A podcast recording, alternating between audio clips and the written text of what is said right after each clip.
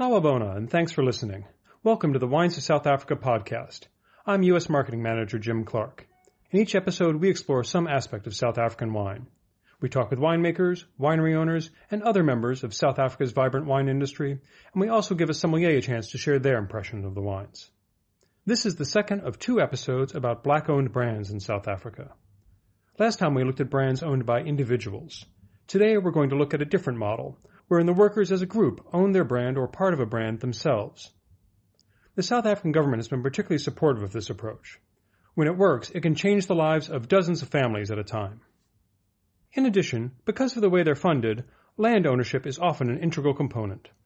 That's not always true with brands owned by individuals. Hi there, my name is Enoch Zalemi. I'm actually the marketing manager for the wine brand called Fevele Wines. Just to give you a bit of background on how it started, well, Faveli was established in 1998, and it was mainly because of Mr. Beck, the owner of Faveli Wines, who decided he wanted to help his workers by making sure that they also own something. How it started is that Mr. Beck realized for his workers, he wants them to own something actually at the end of the day. So it came about, I think it was 1997, whereby they set up an association for these farm workers at Fairview. And the government of South Africa donated grants to these farm workers, and also Charles partnered up, and on his side, he also gave some money so that they can buy a piece of land. This piece of ground is about 16 hectares of this farmland that they bought in the beginning. So that's how Charles, Mr. Beck, was involved when they set up the Fair Valley Association. And from onset, from 1997 or 1998, what the farm workers then decided to do was to start a wine brand called Fair Valley. And the one most important reason started this wine brand as a vehicle to raise funds so that they can make money in order to build homes for themselves on this farmland called Faveli. The wine range is really, it's high quality wines, but value wines for money. And the range includes a Chenin Blanc. We have a beautiful Sauvignon Blanc. And we also have a Pinotage, being a typical South African grape variety. So we thought it really fits within our brand to actually have the Pinotage as well. In Fair Valley's case, the workers own the property and parl themselves, even if they actually source grapes from elsewhere for their wines. In some other programs, white farm owners and their workers might arrange to own the land and other capital in tandem. That's the case at one of South Africa's most dynamic transformation brands, Bosman Adama, not far away in Wellington. Good afternoon, my name is Rita Andreas, and I'm one of the beneficiaries of the Adama Trust at the Bosman Adama, and also founder and member of the BEE project of Bosman Adama. Everything started in 2007 when Mr. Bosman and his three sons came to the workers' committee, and then they informed them that they want to do this model with them. The committee must go back and they must decide if they want to do it with them. So I can remember there was one of the workers, the committee members, and he said, "Guys, we have nothing to lose. Let's take a chance." So then we went back to the Bosmans and said, "Okay, we want to try it with you and see how it goes." So then we started the whole project, the applications and everything. And then there was a lot of training and a lot of things that we have to adhere to and to take our workers through a lot of things. So the first was to train the workers' committee because shareholding is a new thing. And the model that they explained to us is that they want people to buy some shares into the company. And then we applied to government for funding. And we received the ARAT funds on those days. In 2007, we did the application, but in 2008, we received our fair trade accreditation. So we started with 260 beneficiaries. And we bought our shares from money that we received from government. So then we established then the Workers' Trust, and out of the Workers' Trust, we have two directors who sit on the board, and this is how we started the whole project. Bosman Adama is the new name now that we use. My grandfather's name was Adam Apollos, and then Peter's grandpa was a Bosman, And for every Bosman, there was an Apollos. I'm the fifth generation of the Apollos family. And so we grew up. And then Mr. Bosman, this is now Peter's father, he decided that we must look at a name that fits both of the families because we are a real family. I grew up on the farm. I'm born on the farm and I was a general worker on the farm. So then we used the family names like an Adam. Adama is a nickname for Adam and the Bosmans. And that's why we call the name now Bosman Adama, the name of the two families. While Fair Valley and Bosman Adama both went directly into wine production, another project, Compagnies Drift, took a different route while still staying deeply connected to the wine industry. Please note that I spoke to Ilsa Rutherford from Compagnies Drift in the middle of 2020. You'll hear her mention the alcohol sales ban that hit the South African wine industry quite hard during the height of the COVID-19 lockdown there. Good day, Ilsa Rutherford, and I'm Managing Director of Compagnies Drift. And Compagnies Drift is a facility which offers wine storage, labeling, and order processing to the wine industry. And we also produce wine since 2015. I've been in the wine industry since 1999, and I joined the well-known Meerlust Estate in 2006 as an export administrator, and my mentor then identified me as a person who will be capable and have the potential to assist the workers and help them to set up this project. And at first, I wasn't clued up with Black economic empowerment, and I didn't understand what they're trying to do. But I was grateful for the opportunity, and I just saw it as an opportunity to better myself. It's an opportunity to better 72 farm workers, and I'm going to grab it with both hands. It wasn't easy. Up till now, I'm still learning, but I'm really grateful for a supportive team. I have two mentors that supports me in everything that I do. They respect my decisions, and they actually give me the freedom to run the company the way that I want to. And I have a passion for people. And I really want to give my staff great opportunities for them that they never could have. And I just want them to have a better life. And it's my obsession and my home away from home. Compagnies Drift was created out of passion for people. And we opened our doors on the 1st of December 2010. And the Maybrook Family Trust, the owners of the world-renowned Mirlis wine estate in Stellenbosch, they were looking for an investment and a project that would be beneficial for their farm workers. And although we own vineyards and have grapes, we decided on the storage facility, and that is how Compagnies Drift started. And the main reason was Mirlis at that time stored their wines at a storage facility in Cape Town, and it would be ideal just to deliver their wines down the road and also then offer the service to the wine producers in the area who actually do not have the space and can accommodate their wines on their own premises. And that's how it all started. We have two mentors. It is Albedoval, is the current CEO of Mirlis, and then Hannes Mayberg, the owner of Mirlis. And I think when they sat down and thought of the business opportunity for the farm workers, I think they knew that having vineyards, maintaining it, and harvesting and making wine, it's going to be a much longer and longer process than opening the storage facility and getting in wineries that makes use of our services. So I think they always say, even now if we have meetings, they realize, and we think that was the best decision. It was starting with the storage facility and doing the wine afterwards, because it's now 10 years down the line and we didn't pay our dividends yet, but we are doing well. The company is in a good financial position.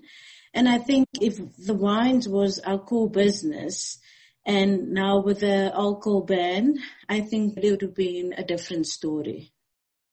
Our main service at the moment is wine storage, and then we also offer labeling. Many of our customers bring in the wines unlabeled, so then we label it on demand. And we also offer storage for the dry goods, cartons, capsules. We offered a bottling service, but the bottling company left and moved to their own premises. So currently I applied for funding to have our own mobile bottling that can move to our customers. Because of COVID-19 pandemic, all the funding has been put on hold. But we would like in the near future have our own tasting room and also a bottling line. Other than wine storage and the labeling, we also process the customers' orders for export and local. For export, we have to add an importer sticker, we have to pack the order, and then we load it either in a container or the transporter comes and collects it and delivers it at an export warehouse. So that's the logistical service. We have up to 50 customers that make use of our services, and we have over 2.5 million bottles stored with us. And it is many customers. Mirlis, they are our biggest one, and I also say our most difficult customer. And then we have clients like New Alice, Ken Forrester, Friesenhof, Lesmo, Moral Wines, Riscalian. So it's a wide variety of big and to private winemakers that make use of our services. And I think they like it because we offer more than one service under our roof. Fair Valley, Bosman, and Compagnies Drift all got their start with government support via a program called ARAT, Land Distribution for Agricultural Development. But each has adapted the basic model to match their needs and the preferences of the workers involved. Since the 1st of July 2019, we are a 100% Black-owned, Black economic empowerment company. And the owners is the Meerlust Workers Trust, which consists out of 72 workers of Mirlis, Compagnies Drift, Ken Forrester, and Friesenhof workers. Years ago, we received grants from the Department of Land Reform and Rural Development. And it was with that grant that we became the owners of the land. And also we received a grant to set up the infrastructure and start Compagnies Drift. But, that wasn't enough because Compagnies Drift is a 45 million rand project, and we had to actually make use of a financial institution to assist us, and also the Maybrook Family Trust, our other partner, up till the 1st of July. So before the 1st of July, we were a 50-50 partnership, but we struggled to get funding and to qualify for grants because of the 50-50 partnership. Although I was comfortable with the 50-50 partnership because Mirlis didn't just assist us financially, they are also our full-time mentors, and they really there to make sure that we as a company reach success and we make the right decisions. But I also understand why we are 100% Black-owned, because it's just much easier to apply for funding and to get opportunities that's beneficial for the company. That funding was specific to go in business with or to part with the Bosman families, but most for agricultural use, for land use. We have to farm with that money. It's not money that we can spend on everything that we want to. Most of all, it must be used for land, to farming. That is why they gave us the money. Now, all of a sudden, here is the farmer and his sons with the workers, and they want them to be part of the whole business, to be partners now. So it was difficult for the workers to understand that model, because it's now workers and owners. It's like what's going on now? So due to the training and a lot of information sessions that we have, we did then have the buy-in from the workers in this whole model. Yeah. The beneficiaries, we started in 2008, and from the first year, they received a dividend because it was a very successful farm and it was the existing one that we bought in. So then they were very fortunate so that they can pay out a dividend in the first year already. And as I look back, since 2002, we have less than 100 people, permanent workers. We're now almost round about 500 to 600 permanent workers on the farm. Dividends can go to workers individually, but they can also go to projects that improve the quality of life for the community as a whole. Again, each trust sorts out their priorities, whether it be homes, educational facilities, social or medical services, or something else. So in the business, the profits are aimed really to help these farm workers. It's actually 42 farm workers in order to build homes on their farmland and also to improve their livelihoods and that of their family members. In South Africa, most of the time, farm workers tend to leave on the farm where they work. So for him, he wanted his workers to be able to have their own place, to own their own land, and to be able to build houses on that piece of ground that they can farm. So in 1998, they set up an association called the Fair Valley Association, and they raised funds to buy a piece of land not far from Fairview. This piece of land is about 16 hectares of a farmland. After they purchased this land, two things actually that they decided. One was they wanted to build homes, because that's very important, that one needs to have their own home. Because if you're staying on the farm and then you live on the house that is owned by the farmer, that house doesn't belong to you. So the most important thing here was that these farm workers wants to give them the opportunity so that they can actually build and own their own homes and their own property. So they then decided to form this wine company called Fevele Wines. And this Fevele Wines was formed as a vehicle in order to raise funds so that they will be able to build homes eventually on this farmland. At one stage, we tried to partner up with a developer so that we can really develop that piece of land in order to have light industrial in the area and really to create employment as well for the people in the area and within the community as well. But that has proved to be very difficult with the regulations in the country. At the moment, there's nothing really that has happened. We haven't been successful in order to be able to build that. But we were able to build, and on the farmland, we were able to build 8 houses from the profit that we made from selling the wines. But we're still trying hard. We're working very close, trying to work hard with our authorities in order to get there so that we'll be able one day to build a community and to make sure that everyone that is part of the family are able to own the homes that they've been dreaming to own. Although we have the storage facility and we produce wine, we also own land that we rent out to Mirlis for grazing, empty agricultural land, and we also own houses. On the Compagnies Drift side, we own 9 houses, and on the forest side, we own over 27 houses. And future plans are that we would like to develop a housing agri-village so that each beneficiary can become a homeowner. That's one of our biggest plans, and we've been working on this project for many years, and we would also like to have a tasting room where people can come to Compagnies Drift and sit and relax and taste and buy our wines. we want to build a center of excellence that we want to put up for our kids. And there's a lot of bursaries that we help the school kids with.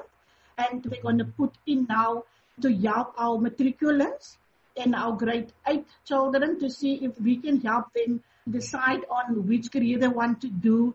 And there's environmental programs that we want to bring in, recycling and these kind of things. We are very fortunate to have all these things and people like Petrus who buy in, who want to uplift the workers and every day come with new ideas. And nowadays the workers are in a position they have a say, so they can anytime go and say, this is what we as the workers want to do. How can you assist us in this? And believe me, I was HR manager for more than 10 years on the farm.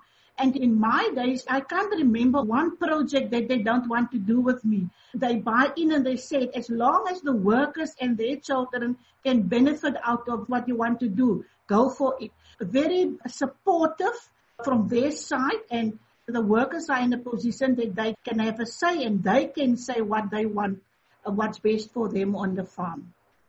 These ownership models also open the door to the possibility of fair trade certification. And South Africa produces 2/3 of the world's fair trade certified wines. Fair trade make a huge difference in the lives of our farm workers. We started fair trade in 2009, and there's a lot of things that you have to go through before you can be fair trade. A lot of money that you have to put in, and legislation and everything that goes apart with this application and things. So we've done all this. And then we became fair trade. I can say here in our area, Drakenstein or in the Western Cape, one of the most successful fair trade model that we have here. And the fact that we can get some premium money back from fair trade, we can do a lot of projects and things for the benefit of our workers on the farm, yeah. With the first money that we received from fair trade, the premium money, we bought 2 buses.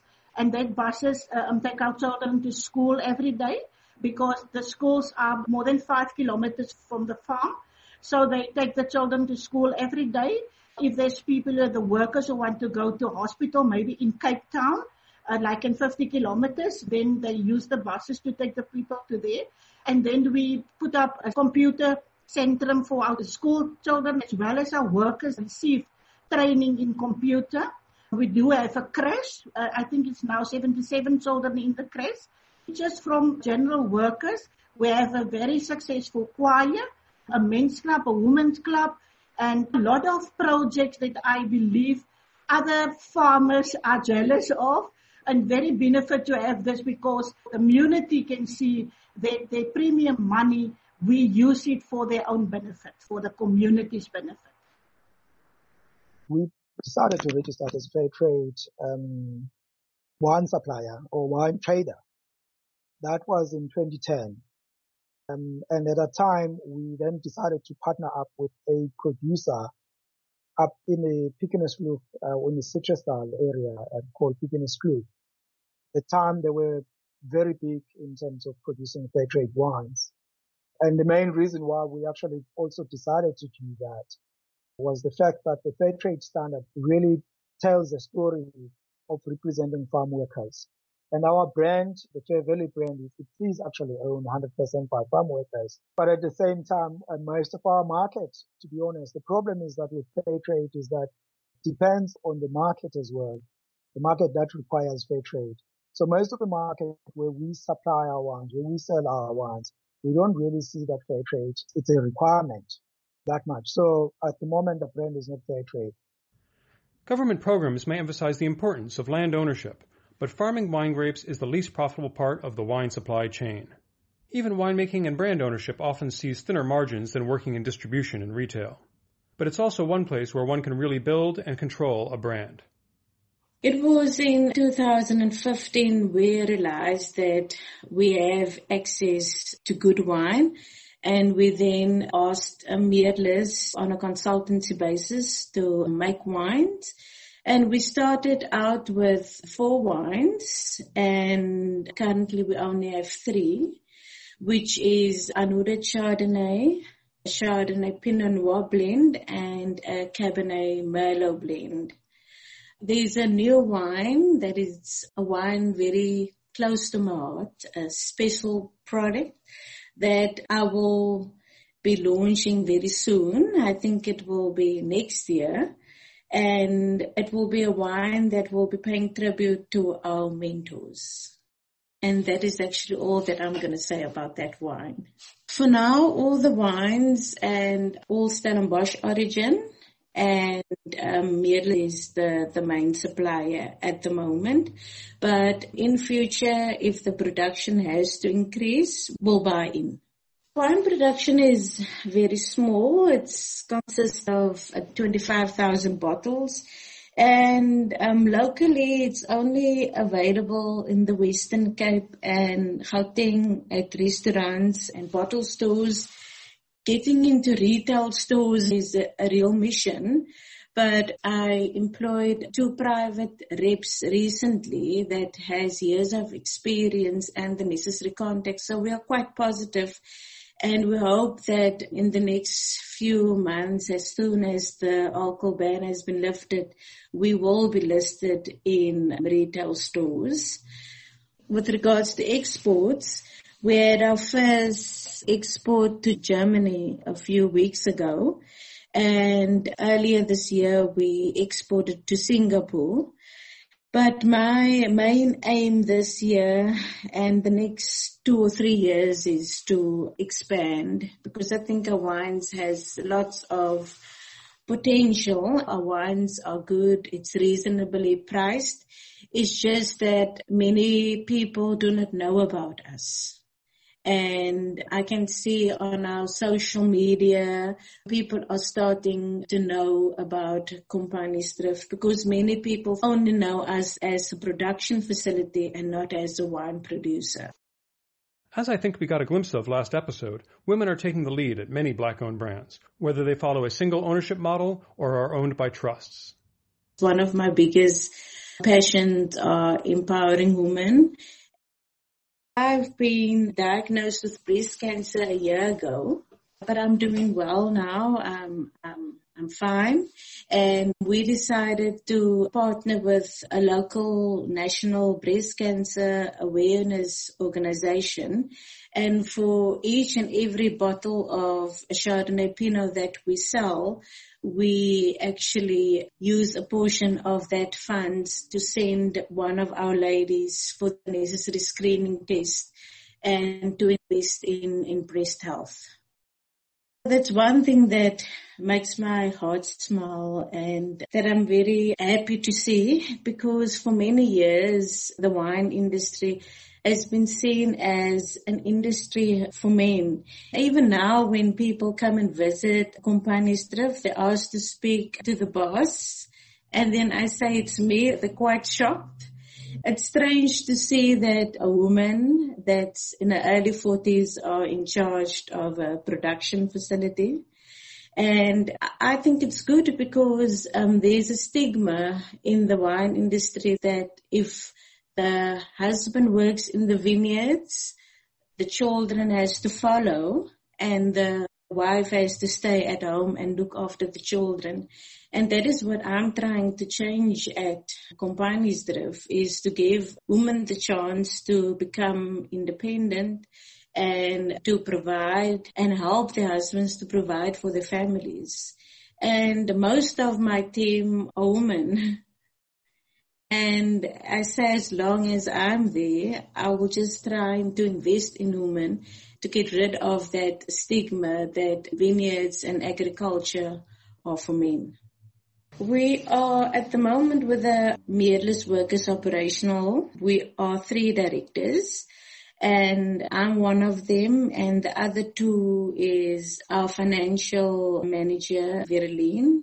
She's a local lady from Stellenbosch, and she has a degree in finance.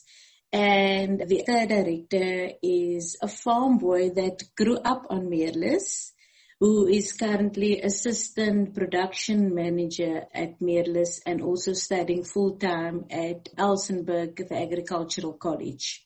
We are a balanced team, and we have regular meetings at the end of every financial year. with the trustees, informing them of the financial situation and also our plans and goals for the future.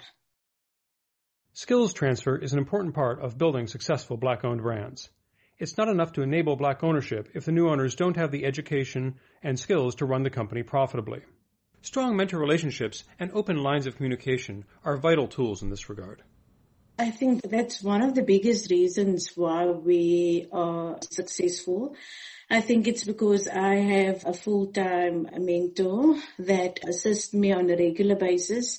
If we do not meet once a month at a directors' meeting, we chat once or twice a week just to make sure that decisions that I make, it is correct, and I am making decisions that is not beneficial for Compagnies Drift, but also for the staff. And I think years back when I started, I think I just listened to my mentors, and if they say do this, I've done it. And now they say I talk too much. I'm much more confident in making decisions, and that is one of the biggest aspects that makes us successful is the mentorship, yes. Successful due to the fact that we have regular meetings, because I believe if you inform people about everything, they will make good decisions at the end of the day. Don't hide anything from them. Be open and talk to each other. Communication play a big role in everything that you want to be successful. We have regular meetings, quarterly meetings. We have financial meetings with the shareholders. They have to know what's going on their financial side. They have to see, look at the statements after they audit the book so they can be open for every one of them. And I think this is what makes ourselves successful, because we keep our people informed. Rita has become something of an evangelist for BEE programs like the one at Bosman Adama and is helping spread that model to other farms. I've started the BEE program on the Bosman Adama, and in 2011, I've decided to move on so that I can do on other farms that I've did on the Bosman farms. So then I've got a position at the local municipality, the MICO member for rural development, and I work with a lot of farms now in the Drakenstein area in Western Cape, and I'm also councillor for the rural development. That is one of my biggest dreams, to take this model to other farms, because if we can do it, I believe there's others. I work with a lot of farms to help them and see that the farmers can uplift them, empower them. The same that we did on the Bosman farm. So I want other farmers and farm workers to do the same what we've done there on that farm. And there's a lot of other farmers who want to uplift their people. So if I can make a difference on other farms, I will do it. I'm very fortunate to do it, and I'm very successful, and I believe that the people have to be handled equal, and that is my motivation. That's why I'm in the municipality, so that I can improve the life of our farm workers.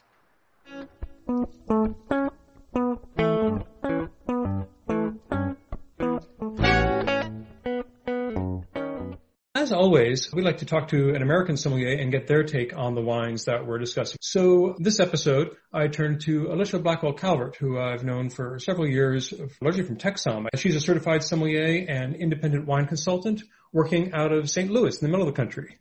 Alicia, how are you doing? I'm good, Jen. How are you? Good, thank you. It's great to see you, and I think maybe to start off with, what was your first experience or first exposure to South African wines? Yes. Before I became a certified sommelier working on the floor, I worked as a wine rep. So I worked for two different distributors here in St. Louis.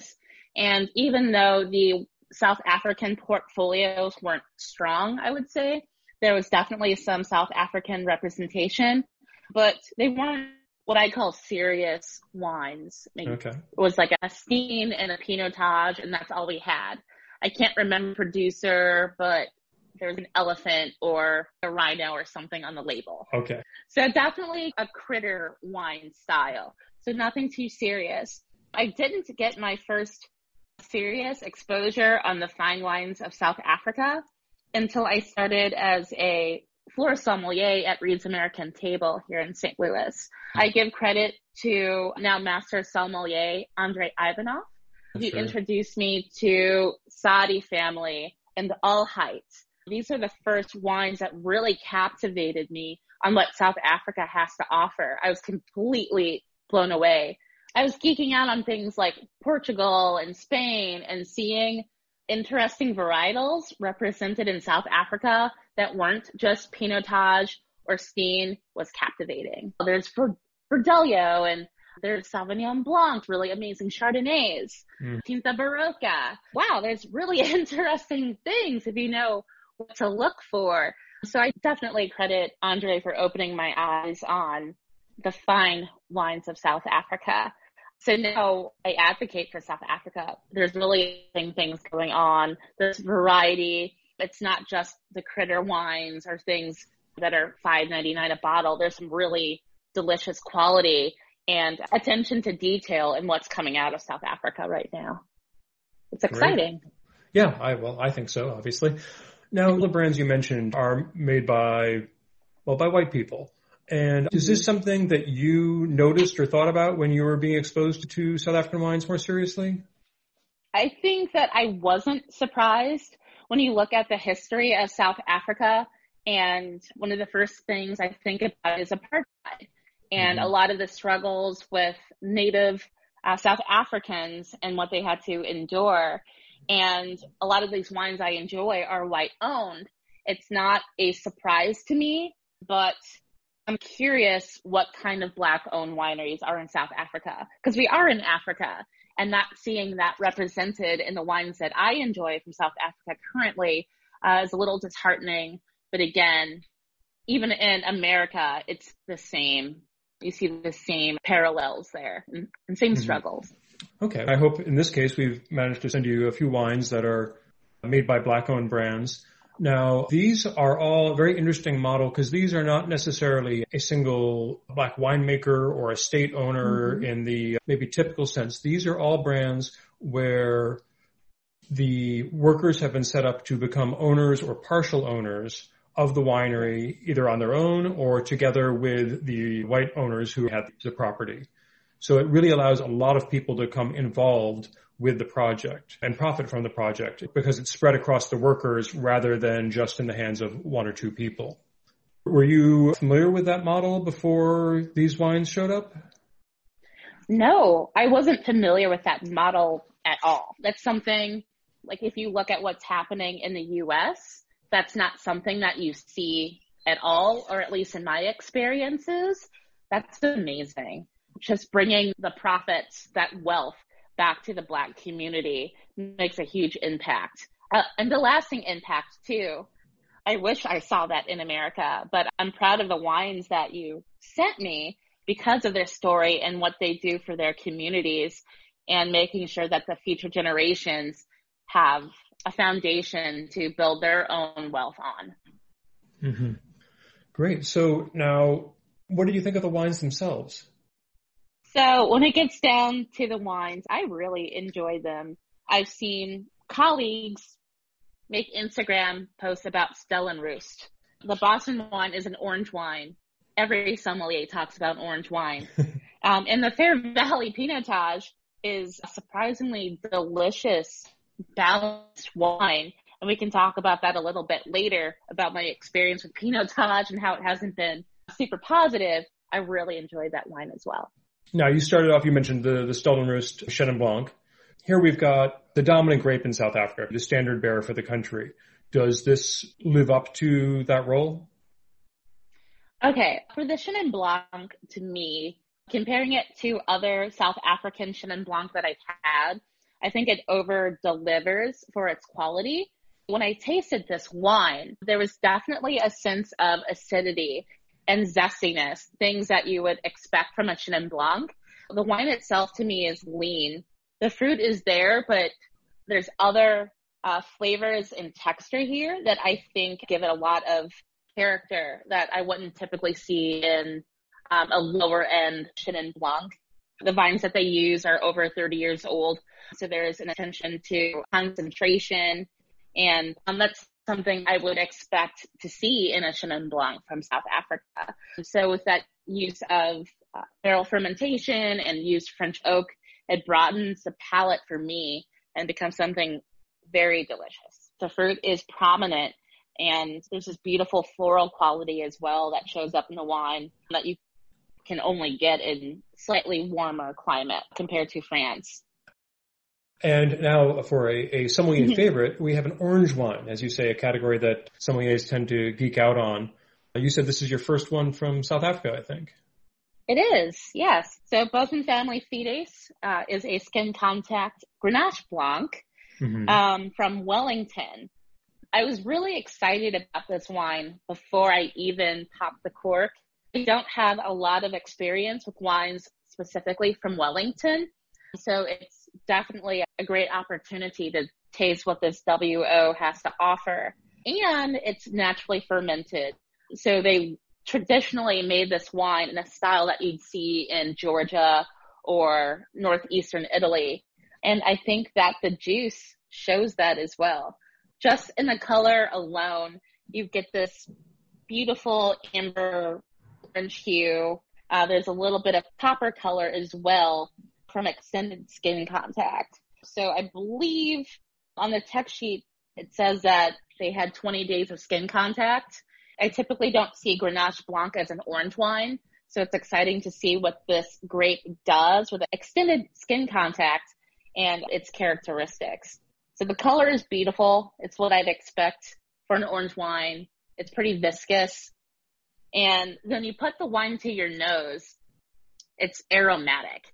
Aromatic is not a word I typically use with Grenache Blanc. So it's nice to see this heightened sense of character from this grape.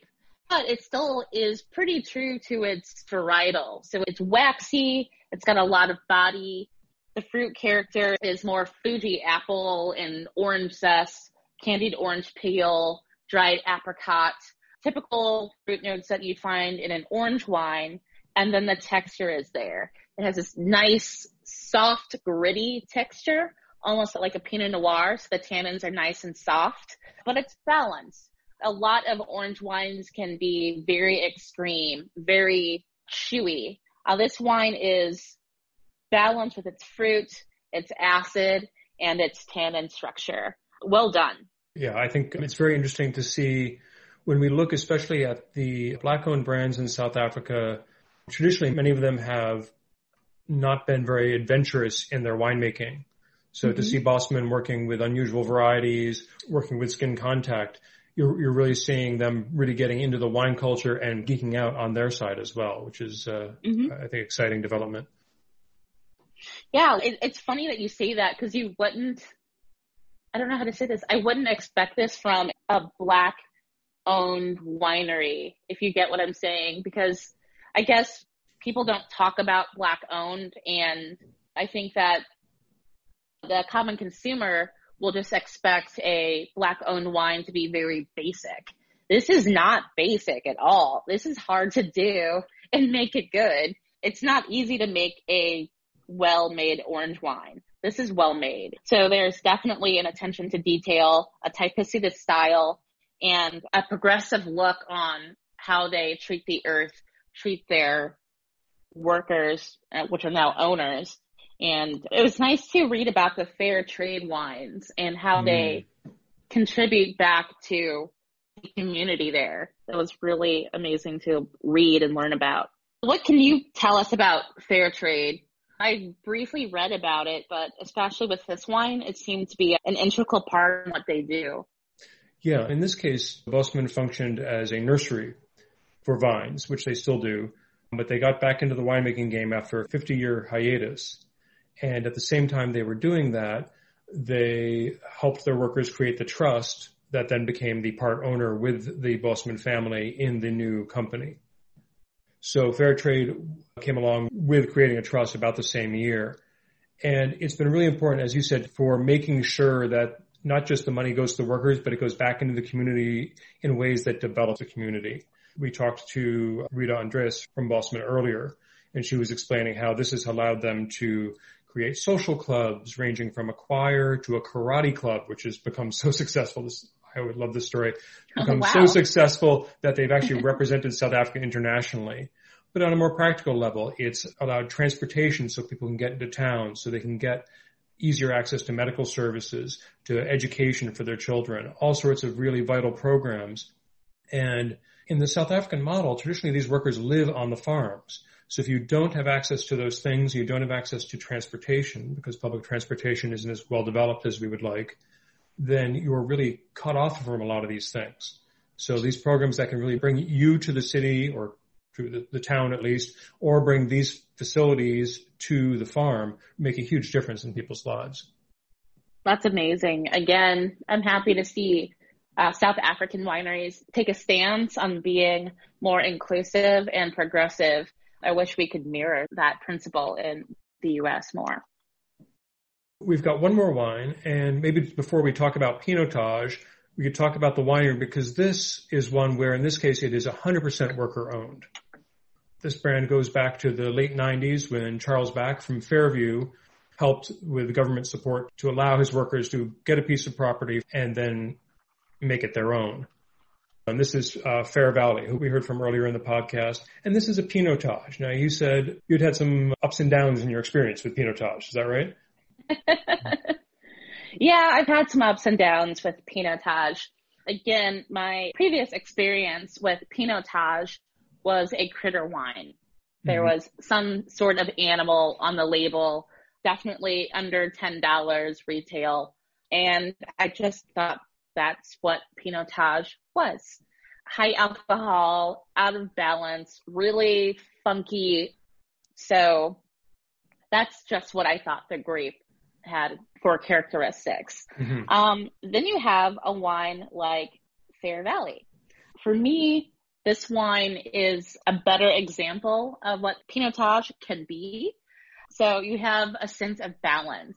The fruit, the earth, the smoke, tannin, the fruit and structure are beautifully coexisting. I thought it was beautiful. The fruit is full and vibrant, like a blackberry jam, actually. It has all of these beautiful black fruits with nice red tones. So I think as far as Pinotage goes, I think it has a lot to offer and a lot of beautiful character. Great. So we've got a good lineup here. How important is knowing these stories to you, and then how important do you think it will be to your customers?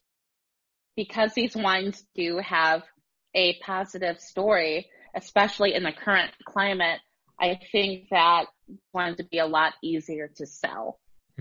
So, for instance, the Pinotage, because the workers are owners in this specific winery, it would be a lot easier for me to sell because it is Black owned, because it does have an incredible story, because it does give back if the consumer buys this specific bottle of wine. That makes it a lot easier for me to do my job on the floor if the wine has a captivating story. And all three of these specific wines do.